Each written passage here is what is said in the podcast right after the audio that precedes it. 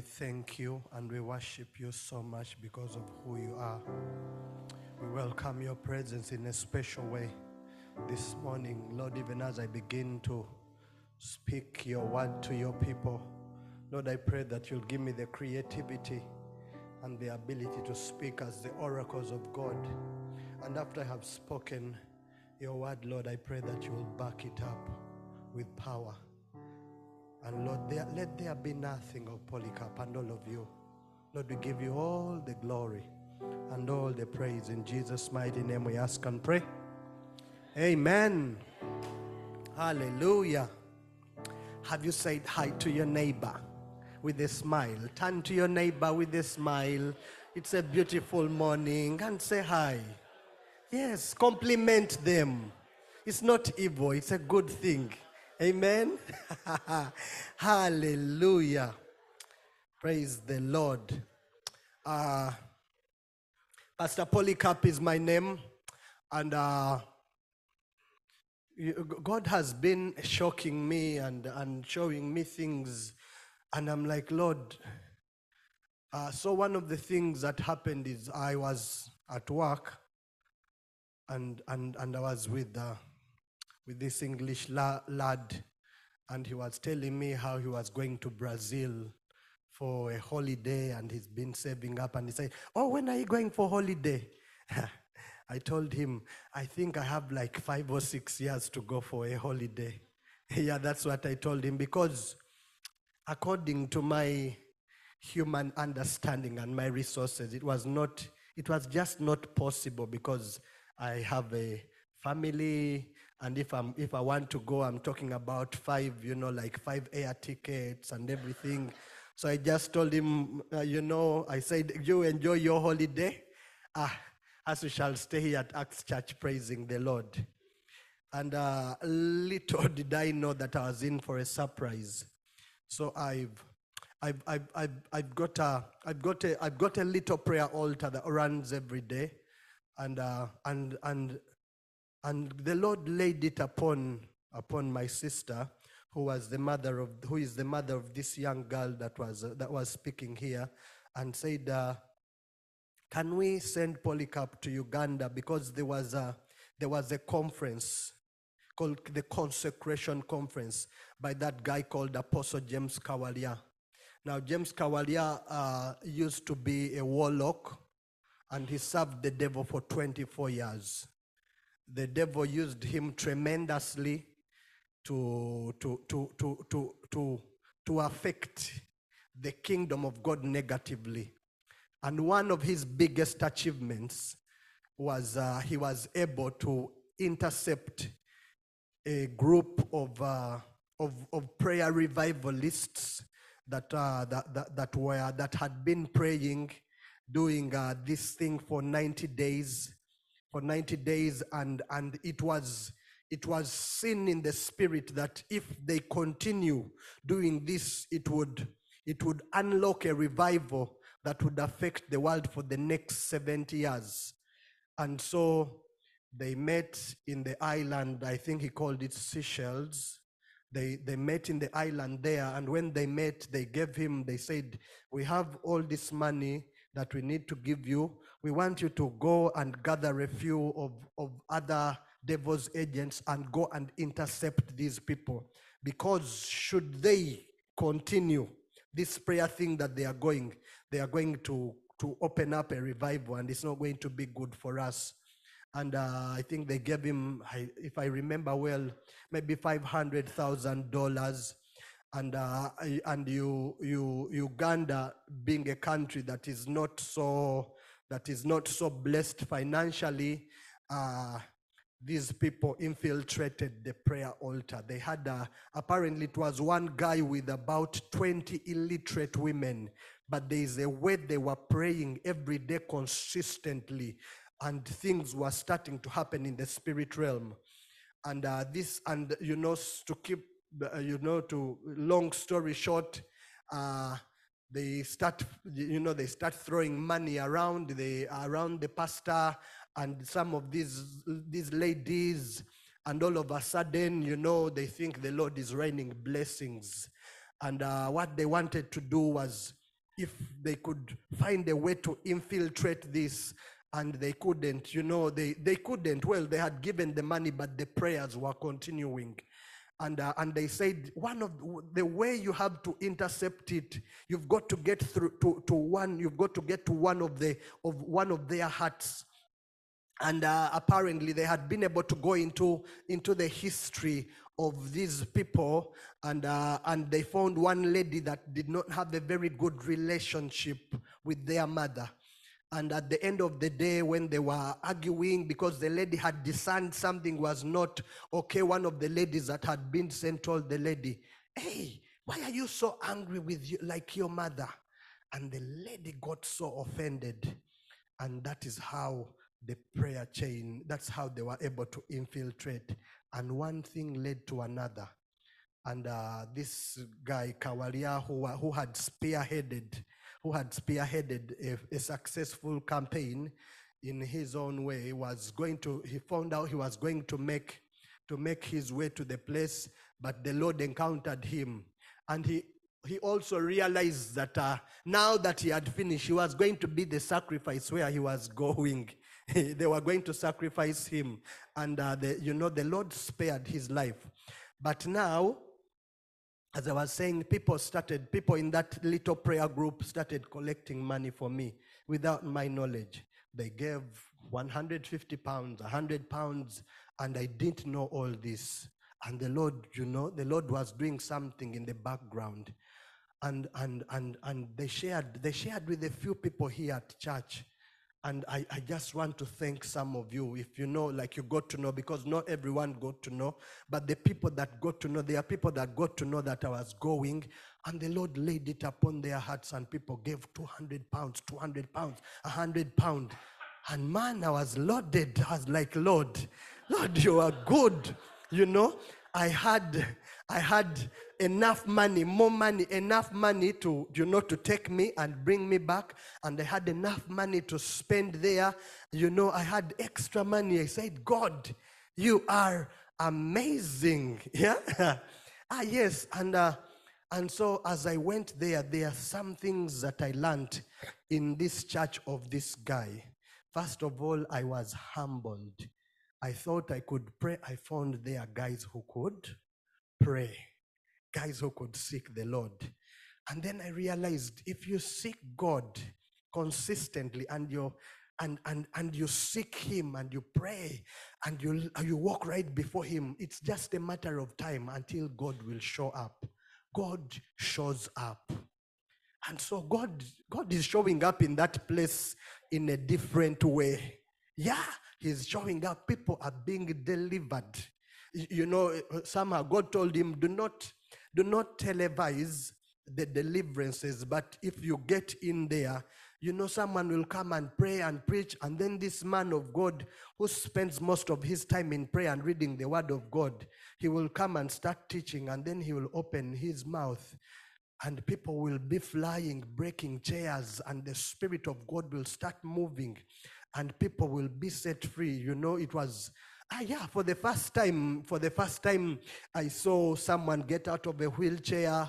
Uh, you know, like, uh, you know, people that had strokes, you know, were healed over time. And I was like, wow, God is doing something in this place. That's one of the things that I learned from that place. The other thing that I learned, that I learned, that I learned from, from this place is... Uh, Is th- there was a time, because there is a lot of spiritual warfare going around, the devil will send agents there. He will send agents there to go and disorganize the atmosphere and cause confusion. And so this one time we had prayed a lot, done a lot of prayer and, uh, and everything. And then he came and he said, if you are here and you are a devil's agent, you are Illuminati or whatever, I just want to let you know that your Your mission has failed. And he said, the Lord is, the Lord is, the Lord is also telling me this, that you need to come and surrender at the altar.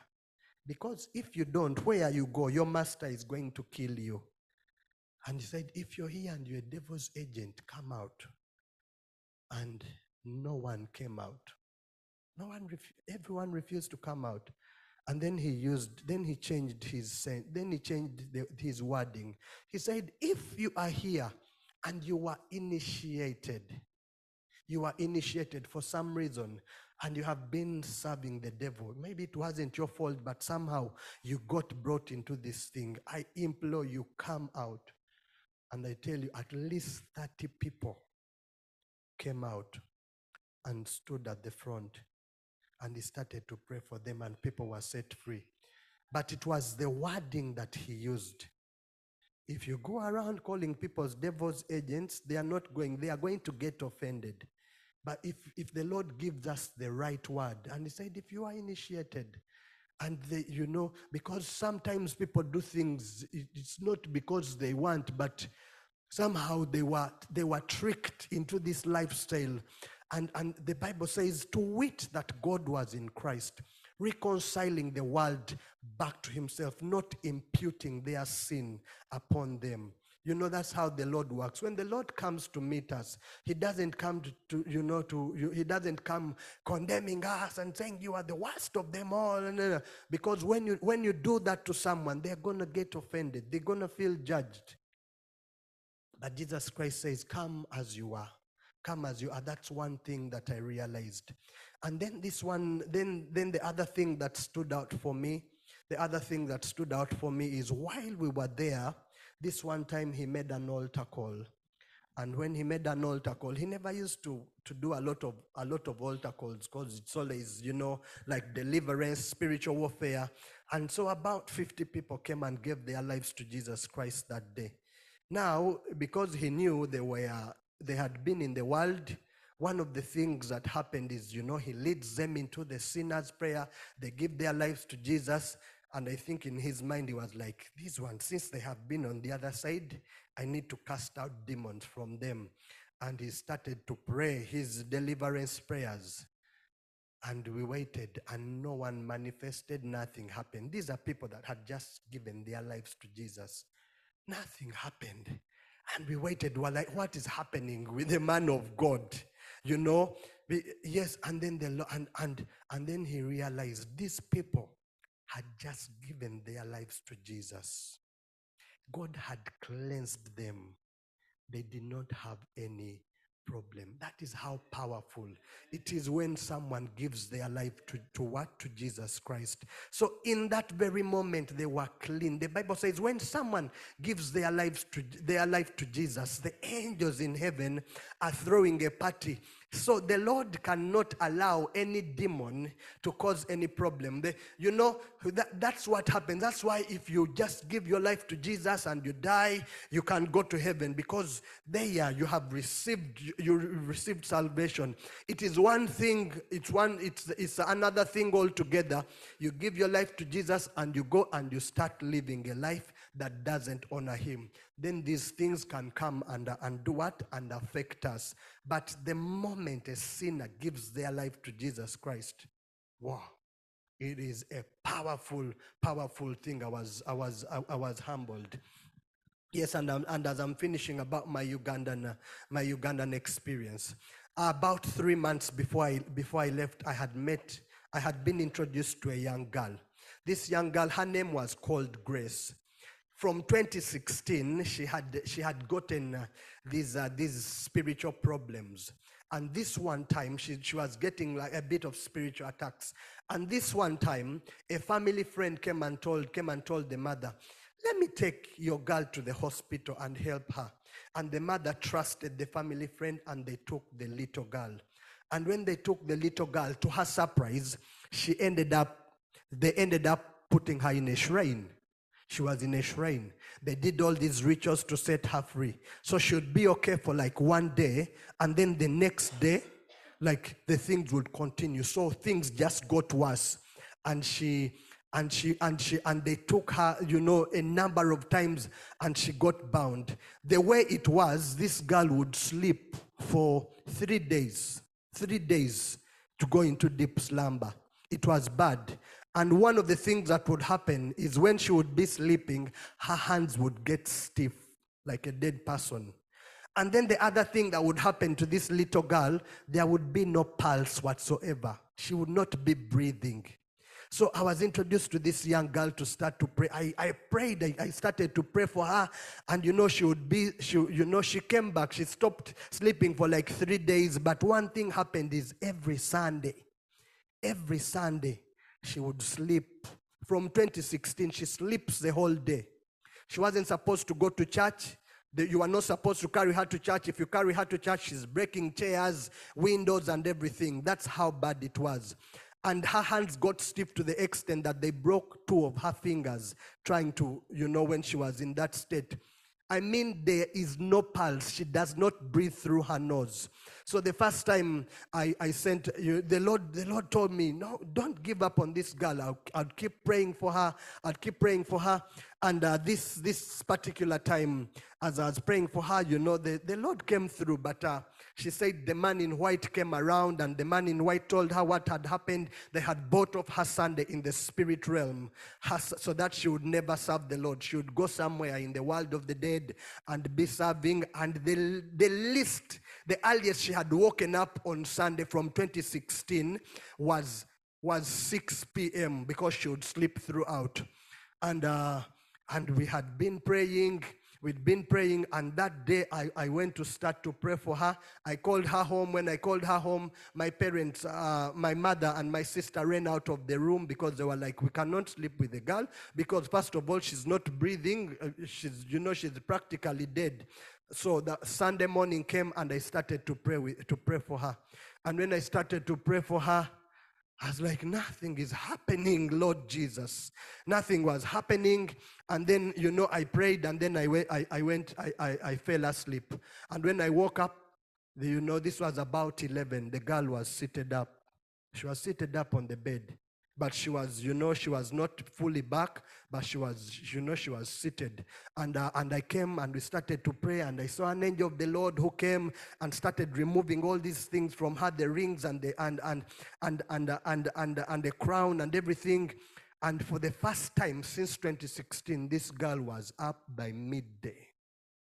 By midday, she was up. And I wanted to thank everyone that contributed towards my journey.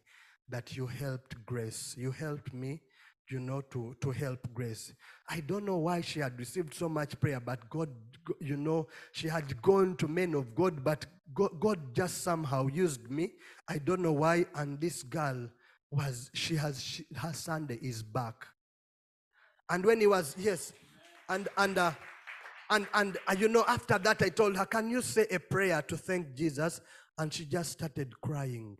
She cried for the whole day. And I, and I said, why are you crying? And she said, you don't know what I've been through. This was, she cried the whole day. And in the evening, she finally said, I don't know how to thank you, but my God in heaven, you know, bless you. And I was like, wow. So God is a wonderful God. I'm going to try very quickly to speak about the Word of God today. The Word of God, according to the book of John, chapter one. I've taken a risk to try to preach about this word because a lot of people, all of you know, know about John, chapter one. It says the Word of God. It says, in the beginning was the Word, and the Word was with God, and the Word was God. The same was in the beginning. All things were made by him. Without him, nothing was made that was made. In him was life, and this life was the light of all men. Then it goes on to say, the light shines in the darkness, and the darkness does not comprehend it, or has never comprehended it. And it says, there was a man sent from God whose name was John. The same came for a witness, to bear witness of the light, of the, of, of the light that all men through him might believe. Might believe in that light. And then it goes on to say, that was the true light of the world, which lights every man that comes into the world. Then he goes on to say, he was in the world. He was in the world, and the world was made by him. But the world knew him not. He came to his own, But his own received him not.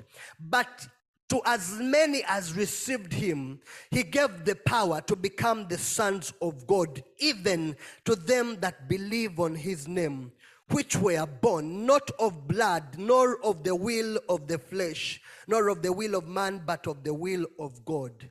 The word dwelt amongst us, and we beheld of his glory, the glory of the only begotten of the Father, full of grace and truth. They are talking about the word. What was interesting, this, this John gentleman, when he's talking about the word, when he says, in the beginning was the word, if you realize the word word has caps, it's written with a capital W. Yes, they got it right. It's not written with a... To, so what, what, what, what he's trying to tell us that this word is personalized. It's a, he's not talking just, just a word, but he's talking about a person. That's why if, if you are to write my name as Polycarp, you'd have to start it with a capital P. And so they are telling us that in the very beginning, there was the word with capital W. And he, he's, he's a bit confusing. And then he's saying, this word was standing, this word was there, you know, as a person, you know, personalized. And then he says, and this word was with God. So we all know that God is spirit, the Bible says. God is spirit, the Father is spirit. And the Bible says, they that worship him must worship him in spirit and in truth. Which means that there was the word here that, you know, that can be the spoken word, and there was the Father who is spirit. And they are saying, and the word was God. So it's a bit confusing. They are saying now there is the word, then there is the spirit, and then they are saying that, you know, that, that this word was, was God. But he goes on to explain, to explain it very well. If you realize he, you know, he, he, he this, this John, the, this John man, he, he, he wrote, he wrote because he had a revelation, a deeper revelation of who Jesus Christ was. He came, his, his main aim was to, to reveal who Jesus was. And I, and it was until yesterday, I had never really, you know, t- like taken notice. I think he wrote the, he wrote the most books after, after Paul, because he wrote five books of the Bible. He wrote John, then he wrote First John, Second and Third John, and then he wrote the book of Revelation. So he's, you know, he's, he's, he, you know, he, he's, when he's starting, he's, he's telling us about this word. And then the Lord gave me, you know, the Lord took me, you know, gave me an imaginary mind, and, and, and, and, and I was like the Spirit, because the Spirit speaks, Spirit speak. We, the only reason we are able to speak is because our spirit is speaking, but it's just speaking through this, uh, you know, this, this, this flesh. So the Spirit spoke the word. The Spirit, who is God the Father, spoke the word. And as he spoke the word, as the word came out of his mouth, that word, when he came out of his mouth, that word took on the form of flesh. That word became a person. That's just the way in, in the creation story, he said he just spoke and things happened. So when God spoke the word, the word, you know, the word took on flesh. The Bible says he, he came and dwelt amongst us, and he was manifested. So we get to see that uh, as, as, you, as you read, you realize that he's talking about Jesus. And he's, and he's saying that this word was God. Amen. I hope I don't uh, confuse any of us, but we're going to get there by the grace of God. So, as we continue, you know, as I was, I was thinking, you know, reading about John. Now, John, this is John. He was called the Beloved. John the Beloved, like the disciple whom Jesus loved. So John the Beloved, when he also starts to, he, he starts, you know, John chapter one, and he said, this word, this word came to, came to the world. The people did not know him. But one of the things he noted, he said, he said, this light, which is, which is the word, it shines in the darkness. That this, the light has always been shining. and the darkness has never comprehended him.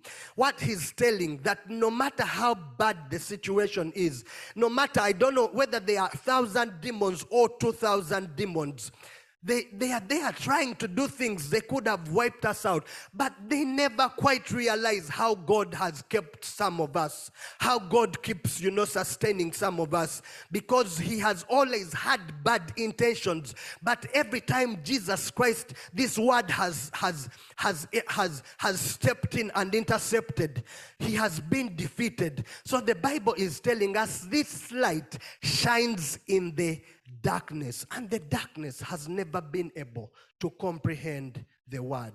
Hallelujah. Have I done a good job at, uh, at confusing some of us? Don't worry, we, it's going to end well. So, as we continue, John, this is John chapter, this is John chapter, this is John chapter, John chapter one. Then now we go on to John to John, uh, First John chapter one.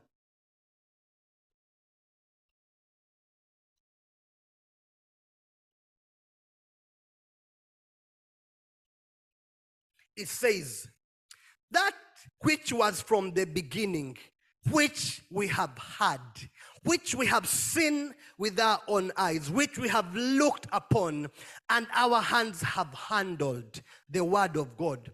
For life was manifested, and we have seen it, and we bear witness and show you the, this eternal life. The Father was manifested unto us, and truly our, our fellowship is with the Father and with his Son, Jesus Christ. And these things I write to you that your joy might be full. This is the message which we heard of him and declare to you, that God is light, and in him there is no darkness at all. So, John chapter one, he starts by saying, in the beginning was the word, and the word was with God, and the word was God. So he's telling us about the word, and he's saying this word was the light, the light of all men. The light shines in darkness. The darkness does not comprehend him. He comes with another message in, in, in, in First John chapter one, and he says that which was from the beginning. So John is revealing who Jesus is. Slowly by slowly, he's uncovering who Jesus is. So now it's like his knowledge about Jesus Christ has done what? Has grown, and his experience has grown. It's no longer too, you know, it's no longer too confusing. He's, he's saying it very plainly here. He says, that which was from the beginning, which we have heard, which we have seen with our own eyes, which we have looked upon, and our hands have handled, of the word of life. Then he says, for life was manifested, and we have seen it. So he's saying this life was manifested, it became a man, and John is saying, and we have seen this light. And then he says, we go on to show you this eternal life, which was with the Father, and now has been manifested unto us. And then, uh, you know, like the end of this, he says, this message we have heard, this is the message which we have heard of him, and we declare to you that God is light. Remember, in the in John chapter one, he's, he's saying this light was the light of the world. Now he's very plainly telling you that God is light, and he's saying in him there is no darkness at all. So he's, he's making it clear. His knowledge about the word is, is, is quite clear, and he's getting bolder and bolder as he's speaking about the word. Amen? So, I got, uh, you know, like I, I, I got to figure out as I was reading, the, uh, as I was reading about the word, that uh, in the book, you, you know, like this John, what made this John so special? You know, he, this John does not talk so much about himself, but, but he comes and introduces, you know, John the Baptist, who was a cousin to Jesus. But as he's introducing, today I don't want to talk about John the Baptist. I want to talk about this man, the caliber of man that John, John the Beloved was. The Bible says, you know, like in the book of John, that, uh, that that, that there was something so special about, about John that, uh, you know, they called him the disciple that Jesus loved. He had gotten close to Jesus, that he had a personal relationship. And, and, they, and they, they call him John the Beloved, yet there were twelve disciples. So I'm going to draw an example from the Last Supper. What happens during the Last Supper? The Bible is telling us that, uh, that uh, you know, as Jesus is talking, and then he goes on to say, and there are twelve of you seated with me at the table, yet one of you is a devil. So they get confused. They are like, one of you is going to betray me. And there is commotion. There is commotion in the, you know, in the disciples. I read through the different, the, the, the different scenarios, because the, the Bible puts them differently, you know, like about, about the Lord's Supper. And then I got one story. And now the Bible is telling us that as they are seated, he's, uh, you know, he tells them, one of you is going to betray me. And there is a lot of confusion amongst the disciples. And then they go around saying, who is going to betray him? Who? Then they go, then they go like, maybe it's me, maybe it's not me. You know, they, they, they go like that. And then one of the things that, that they were concerned about was, oh, now that the master is going to die, he's going to be, who is going to take over him? These are things that were worried, the, that were worrying the disciples. They also wanted positions. Who was going to take Jesus's place so that they could feel important?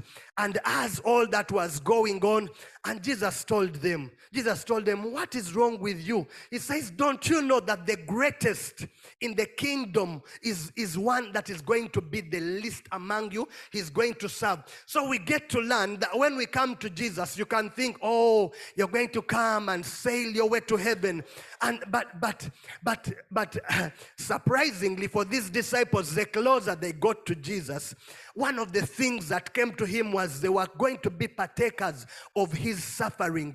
It was going to take away your your your your your status, and you are going to become nothing, abased. You're going to become a servant and serve him.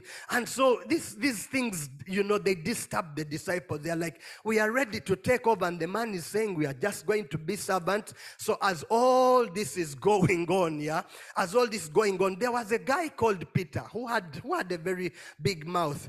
You know, Peter is looking, and this John the Beloved, the Bible says he was lying in the chest of Jesus.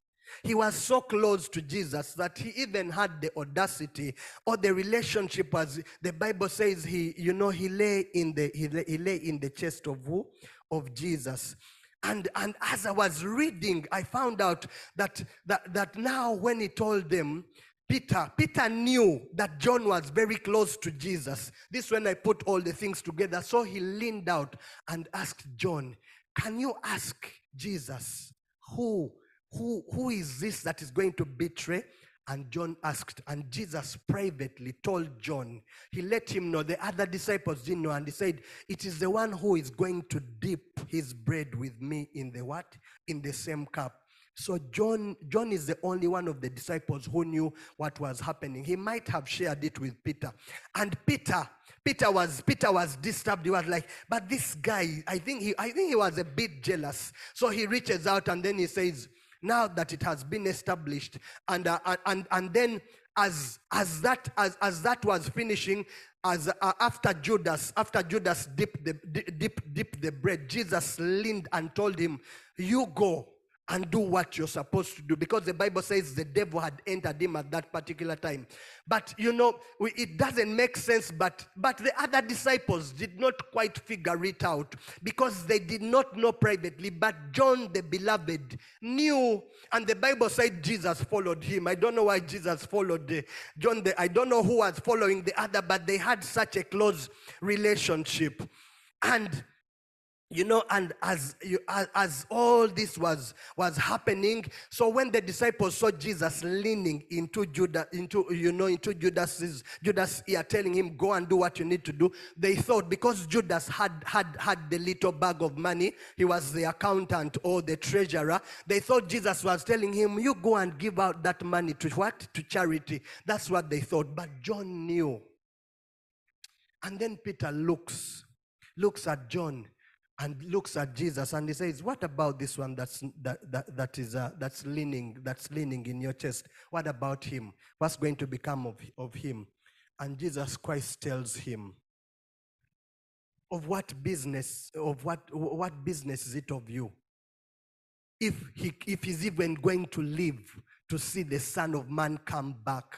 That's, you know, that, that's what Jesus told, Jesus told Peter. He said, Peter, it's none of your business. He said, if I will, this guy is going to stay alive until he, until I come back.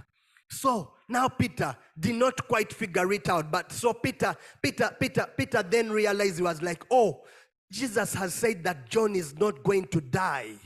So Peter went around spreading rumors. John is not going to die. John is not going to die. So the rumor, the rumor became, the rumor went all over the place that John wasn't going to die. But really what Jesus was telling him was a deeper, a deeper truth, that this John, I think John was being prepared for the Patmos, for the Patmos experience. John was, John was, was being comforted, and he was, he was, he was, he was being told, things are not going to be quite easy for you.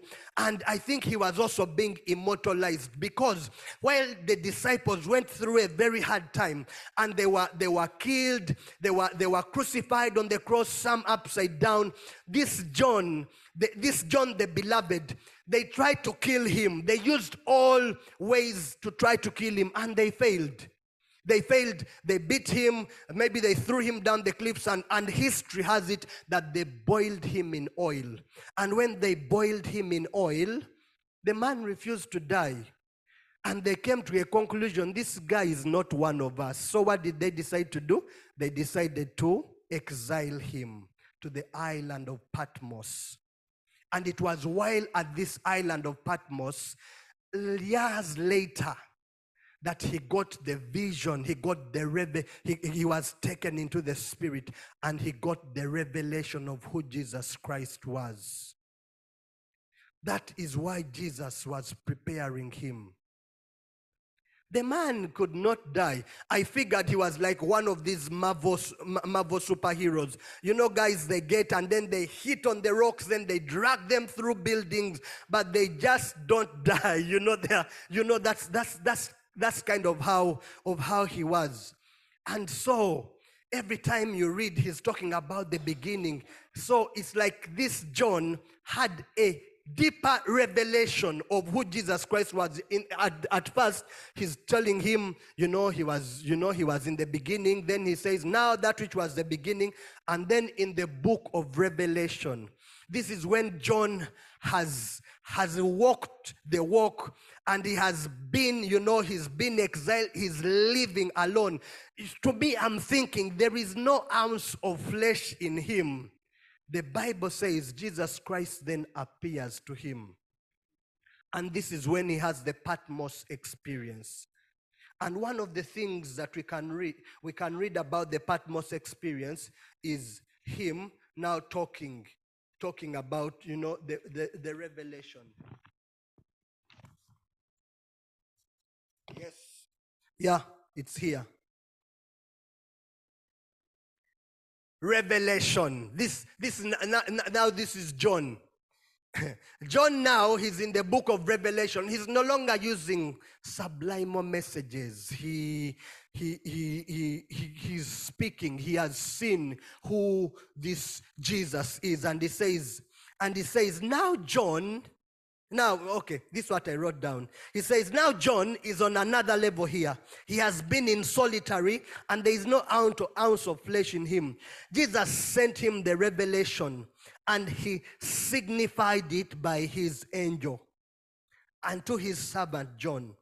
And in the Bible, he goes on to say, this is Revelation chapter one. He says, he bore record of the word of God and the testimony of Jesus Christ. There is no subliminal messages anymore. All is plain. In verse four, Jesus speaks and tells this John, and tells this John, and he says, write these things to the churches that are in Asia. He says, I am the one who was and is and is to come. He talks about the seven spirits He said he talks about the, uh, about the seven spirits that are from the throne of God. And the seven spirits of God are the Spirit of God, the Spirit of wisdom, the Spirit of understanding, the Spirit of counsel, the Spirit of might, the Spirit of knowledge, and the fear, the Spirit of the fear of the Lord. And then he said, he has made us. This is John now speaking to us in Revelation chapter one. He says this, this person, this person has made us kings and priests unto God and his Father.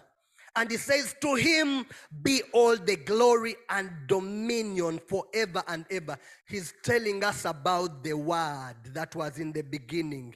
This same word that he says now he had seen and he had and he had handled. But now he goes on, he has had, he's had, he's having this experience with who Jesus is, a deeper experience.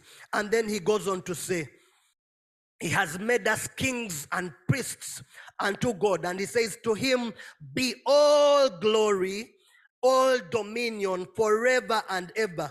And then he said, he is coming with clouds, and every eye shall see him, and those who pierced him, and all kindreds of the earth shall wail before him. When he comes, we will not be able, you know, we will not be able to, I think the brightness of his glory is going to be too much, that our flesh is not going to be able to, to contain it. We will be running and saying, oh, you know, people will be crying because now this guy who was and is and is to come has come. And they are saying, everyone, even those that killed him, they are all going to see him.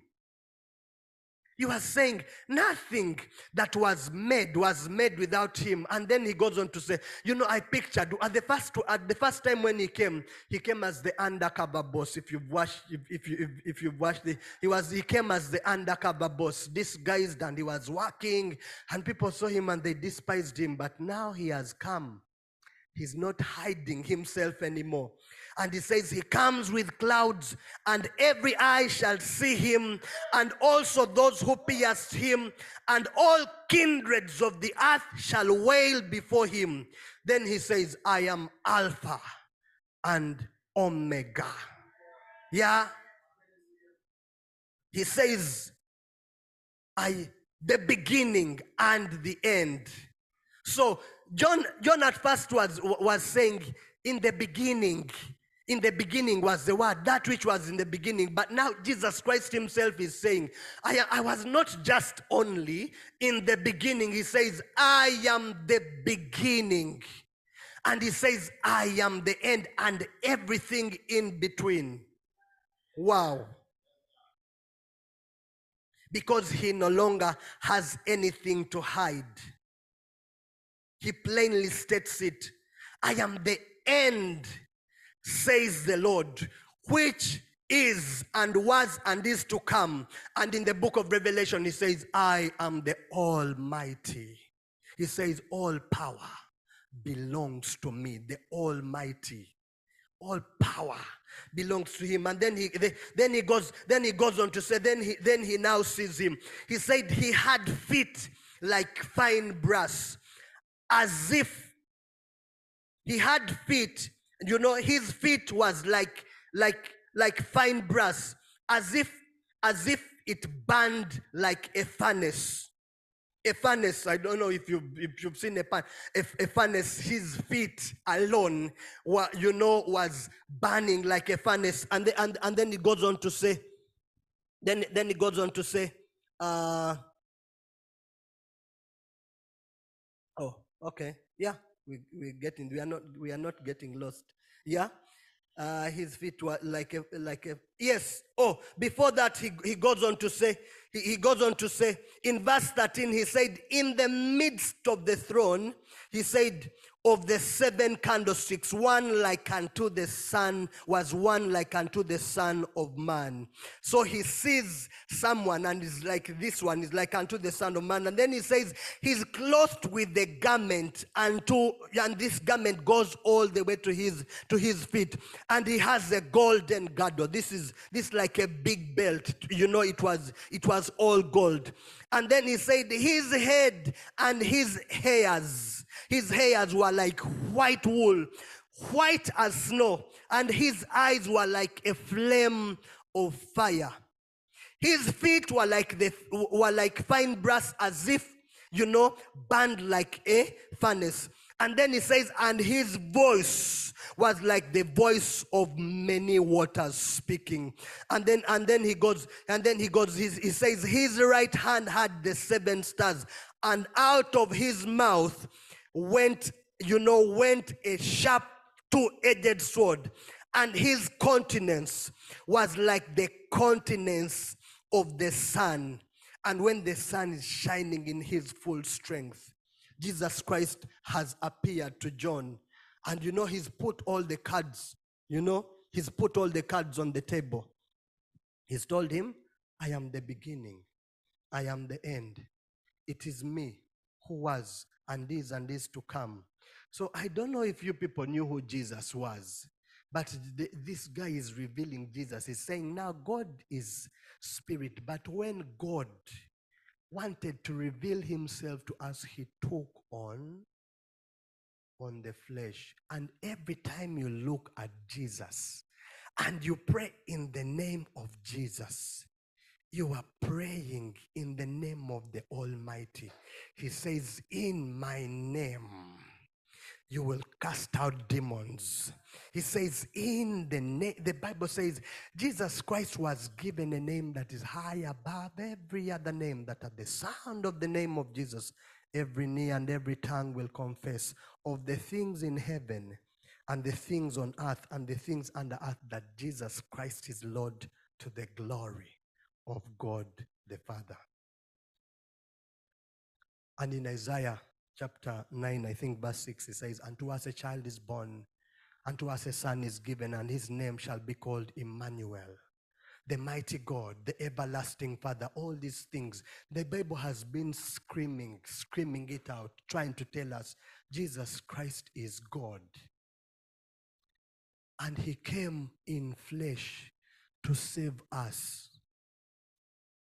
This God who does not have any, you know, they say his light, in him is no darkness at all. He humbled himself to the extent that he allowed all this darkness, all this sin to come unto him, just to save you and me. And he says, today, if you hear my voice, don't harden your heart. Do not harden your heart. So, I don't know what problem that you're going through, what kind of darkness you are facing, but the Bible is telling us that this Jesus, the Word of God, can shine in your darkness and destroy it, and the darkness will never understand what happened. And he says, now he calls all men to be saved. When he took on the name, he says, there is no any other name given in heaven or under earth by which men should be saved, but the name of Jesus. So I am introducing to you, in my own little understanding, who Jesus is, according to Saint John. All eyes closed.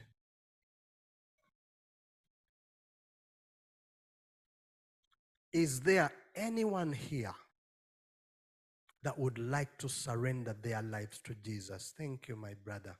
I see that hand. God bless you.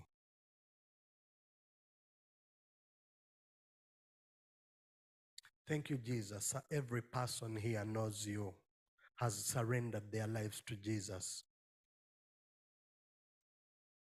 And so, Father, in the mighty name of Jesus, the name that is high above any other name, the name that breaks chains, the name that can pull us out of the graves, the name that translated us from the kingdom of darkness and brought us into his marvelous light.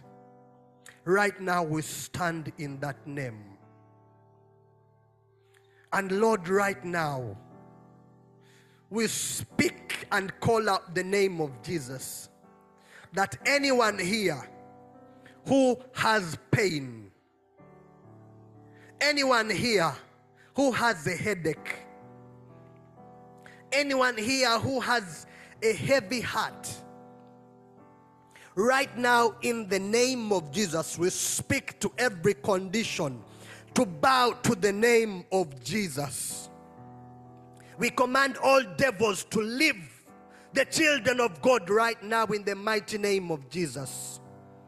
All sickness lives right now in the name of Jesus. To those that are confused and they do not know what to do, where to go. The, the, the world tells us, when I open the door, Jesus Christ says, no man can close. So right now, in the mighty name of Jesus, we pray and declare that let doors be opened in the name of Jesus. Holy Spirit of the living God, move upon your people. Lord, those that have lost their first love, let it be restored and renewed. And let us know that Jesus Christ is Lord. Father, we give you all the glory. We surrender everything to you. We lift you up on high. We say thank you. Thank you for loving us with an everlasting love. Thank you for humbling yourself and coming and just being like one of us and taking, taking on our sin, carrying our cross. And so we come to you and we say thank you, Jesus. We give you all the glory and all the honor and all the praise. In the mighty name of Jesus we ask and pray. And everybody said, amen. God bless you so much.